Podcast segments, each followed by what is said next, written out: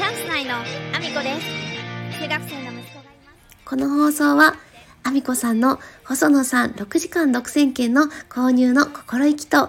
ボイシーパーソナリティ、ウェブデザイナーへの挑戦をしているチリさんを応援する日野武さんの提供でお送りしております。日野武さん、ありがとうございます。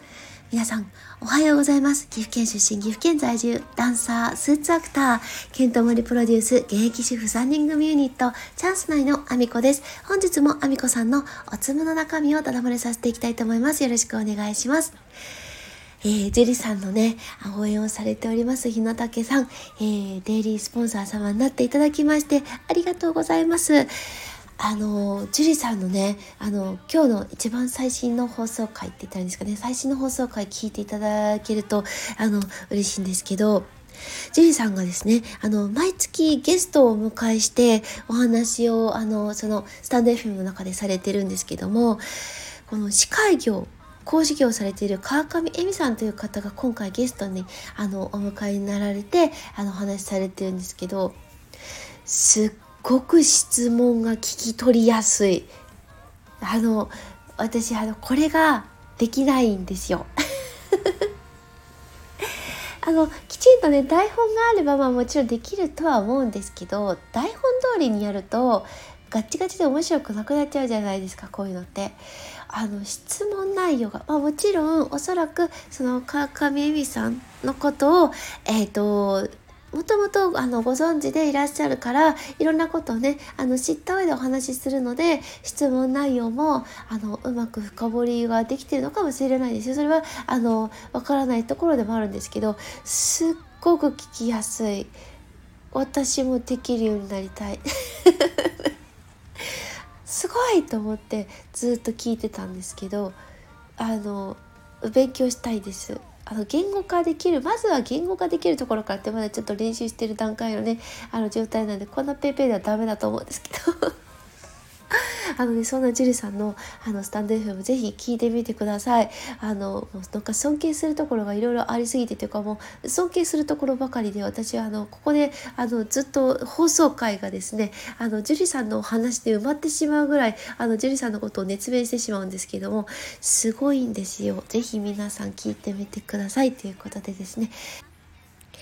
日野武さんスポンサーコールありがとうございます。えー、本題に移らせていただく前に2つほどお知らせをさせてください。3月3日日曜日、岐阜県にあります各務原市というところで、貞奴芸術祭が開催されます。貞奴とは日本で初めての女優さん、川上貞奴さんのことです。晩年は各務原市でお過ごしになられたこともあって、ゆかりの地として今回生誕150周年記念の映画が制作されました。私はスタッフ、そして出演者者として関わらせていただいております。3月3日の貞奴芸術祭で初上映、そして、えー、登壇イベントもございますので、ぜひお越しください。入場無料となっております。そして2月22日、まもなくですね、えー、ナンバー、大阪のナンバーを、えー、ケントさんがジャックいたします。えー、ケントさんと一緒に踊ることができるイベントになります。大阪万博の関連イベントになるんですけれども、えー、参加者はですね、年齢は、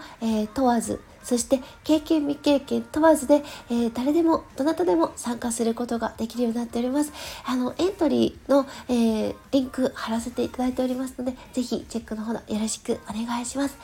えー、そんなコーナーでですね、本題の方に移らせていただきたいと思うんですけれども、すいません、ちょっと鼻声がね、ひどいので聞き取りにくいかもしれないんですけれども、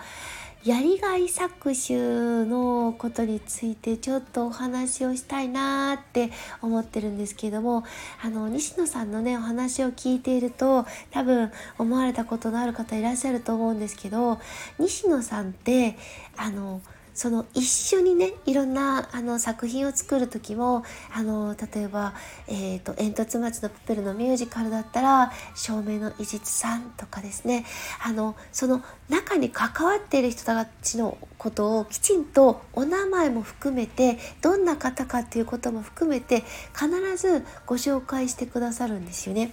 でこれってすっごく大事なことだなと思っていて私がなぜこの話を今日したかったかというとですね今あのまちづくり団体というものに所属してましてちょっとねまちづくり団体って言った時点でどこに所属してるか知ってる方もいらっしゃるとは思いますがここではっきりと名前はね言わずにおきますけれどもえっ、ー、とそのまちづくり団体というのはですねえーと、自分の地域に関わるイベントの企画段階から作ってであのイベント本番にスタッフをしたりなどあのするものなんですけれどもこれボランティアでやってるんですね私。別にあのお金が欲しいよっていう話をしてるわけではなくてですね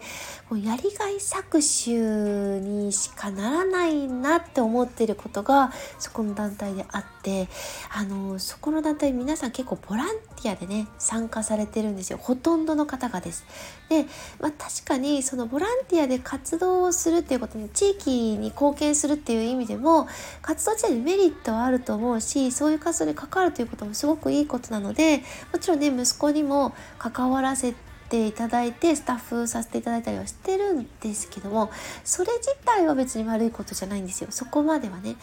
ただこのイベントスタッフをしている方の中に照明をしていたりとかあとは音響をしていたりとかホームページをあのいろいろ触ってくれている人がいるんですね。でその方に正当なえーと、お金が支払われていないと思われるんです。はっきりとはわからないんですけどその方が十分生活できるだけのお金ではないことは確実であってでどこまでお支払いしてるのかっていうのがちょっと怪しいところというかほとんどボランティア扱いで、えーとその方の能力やれること技術を使わせてもらってどうやらイベントの本番の時だけ日給みたいに出てるのではないかなという感じがしてるんですね。これちょっとあの正確なところは言えないんですけどもそのスタッフとしてそのただただねボランティアでイベントスタッフをしてるだけではないところまでタッチしている方々がボランティアでやってますということをさらっと言われたりとかあとはあの全然ねえのその方が役割じゃなくてもフォローに入っていたりとかっていう内容が明らかにただただボランティアスタッフにお願いするレベルではなかったりであのお支払いがされてないようなことをさらっと言っていたことがあったのであれっていうふうに思ってるんですね。私自身のやってるその企画段階にちょっと関わってミーティングに出るとか当日スタッフとしてやる分にはボランティアでいいと思うんですね。そのくらいはボランティアでやりがいがあることだしそういうことに関われることもいいことなんでいいんだけれどもただ証明をやってくださってホームページを触ってくださっている方々にはやっぱりある程度技術を提供してもらっているのでお支払いは正当なものはしなきゃいけないしでもしねその方々がボランティアでいいですよというふうにおっしゃられているとしてもその方々の活躍をきちんと,、えーと、伝えていかなきゃいけないと私は思うんですね。外に出していくとかその方々がこんなことをしてくださってますっていうことは表に出すべきではないかと。あの一人のねなんか代表みたいな方のうーんなんか全部持ってってしまってるような感じっていうんですかねそれがちょっとそれはただのやりがい搾取に当たってしまうので、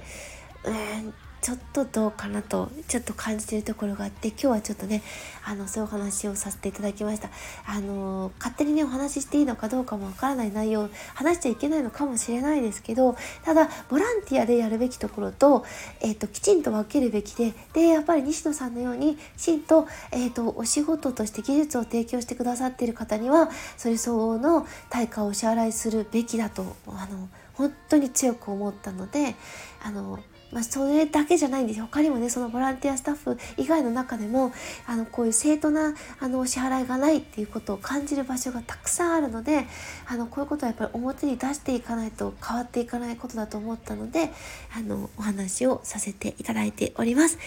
えー、そんなこんなでですねコメントのお礼に移らせていただきたいと思います、えー、まずは日野武さんからいただいております。ありがとうございます、えー、 Audible もですが、えオーディオブックも、え耳読書にいいですよ。西野さんが YouTube で PR されてます。ということで、リンクありがとうございます。皆さんもぜひね、このリンク、あの、見ていただけたらなと思うんですけども、あの、実は西野さんの声でオーディオブック聞くことができるようになってます。私はですね、西野さんが、えっと、ライブ配信で、まだテスト段階の状態だったんですけども、ほぼほぼ完成している状態で、あの、AI が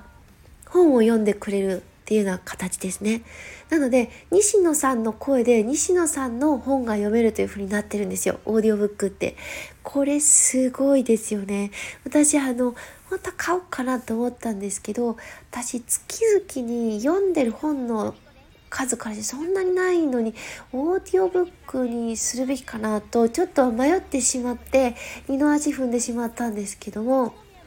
ただやっぱり本はねやっぱり大事だしあの西野さんの声で全部のいろんなね西野さんの本だけじゃなくて他の本も読んでもらえるんだったら買いです。まだ西野さんの本の、えっと、一部多分革命のファンファーレだけでしたっけ？夢と金かな？どっちかな？夢と金だったと思います。あのー、だけしか多分読んでもらえないので、ちょっと二の足踏んでるんですけど、あの、すっごくすっごくあの読み応えがあるというか聞き応えがあるのでぜひあの見てもらいたいというか聞いてもらいたいですね。日野武さん情報ありがとうございます。そして樹里さんからいただいております。ありがとうございます。あみこさんボイシーでもスタンド FM でもどちらでも丁寧なスポンサーコールありがとうございます。日野武先生たくさんたくさん応援くださって本当に感謝しています。ありがとうございます。ということで樹里さんコメントありがとうございます。今日のスポンサーコールでも、えー、読み上げさせていただきました。ジュリさん、えー、ご本人様からコメントをいただいております。あの、もしよかったらですね、ジュリさんの、えー、スタンド FM そのままね、あの、ダイレクトにコメント欄から飛べますので、あの、お聞きいただけたらなと思うんですけれども、ジュリさんコメント丁寧にありがとうございます。あの、またね、日野武先生がですね、今度は、えー、 Voicy ではなく、 stand.fm の方でも、スポンサーコールの、あの、権利を買っていただきまして、本当にありがたいですですね。ありがとうございます。樹里さんのことをご紹介できるのもすごく嬉しいし、私のことまでね、応援してくださってる日野武先生、本当にありがとうございます。嬉しいです。ジュリさんコメントありがとうございます。えー、そして、えー、幼い先生からいただいております。コメントありがとうございます。初めてコメントさせていただきます。ありがとうございます。見た目で判断することが相手が傷つかないようにするための判断に使うという考え方は新鮮で新たな気づきをいただきました。どうしても見た目で判断するという言葉がネガティブなワードと捉えてしまいがちですが、アミコさんがおっしゃる通り、相手を配慮するための判断判断として使うのであれば、ポジティブに捉えられますね。気づきをありがとうございました。ということで、幼い先生、こちらこそありがとうございます。今度の3月2日にね、お会いできるのをとてもとても楽しみにしてるんですけれども、あの、私、見た目の判断って、あの、どんな方にでもある程度やっぱりしなければいけないのかなっていうふうに思ってきたんですね。それはおそらく母があの私が生まれた時からすでにですねうつ病をずっと患っていて今もそうなんですけども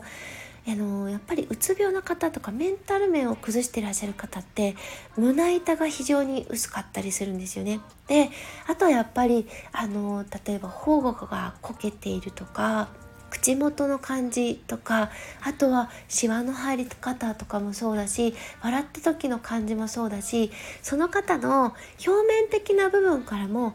性格的なものであったりとかこういうところ配慮してあげた方がいいかもしれないって思うところってなんとなく感じるものって皆さん多分あるんじゃないかなと私は思ってるんですよね。でそれをあのこの人こういう人だからって決めつけて話をするのに使うのは私はやっぱり良くないかなって思うので自分自身がその方とお話しする時にどういうところに気をつけて話したらいいかっていうのがたまにやっぱ分からない時ってあると思うんですよね。なので最大限やっぱりあのその方のお姿であったりとかいろんなところを見てあのその上での判断っていうのも大事じゃないかなと思って昨日お話しさせていただいたんですけれどもあのそんなね気づきというふうに言っていただけてすごくあの嬉しいんですけれども確かにネガティブワードに感じますよね見た目で判断するっていう言葉って。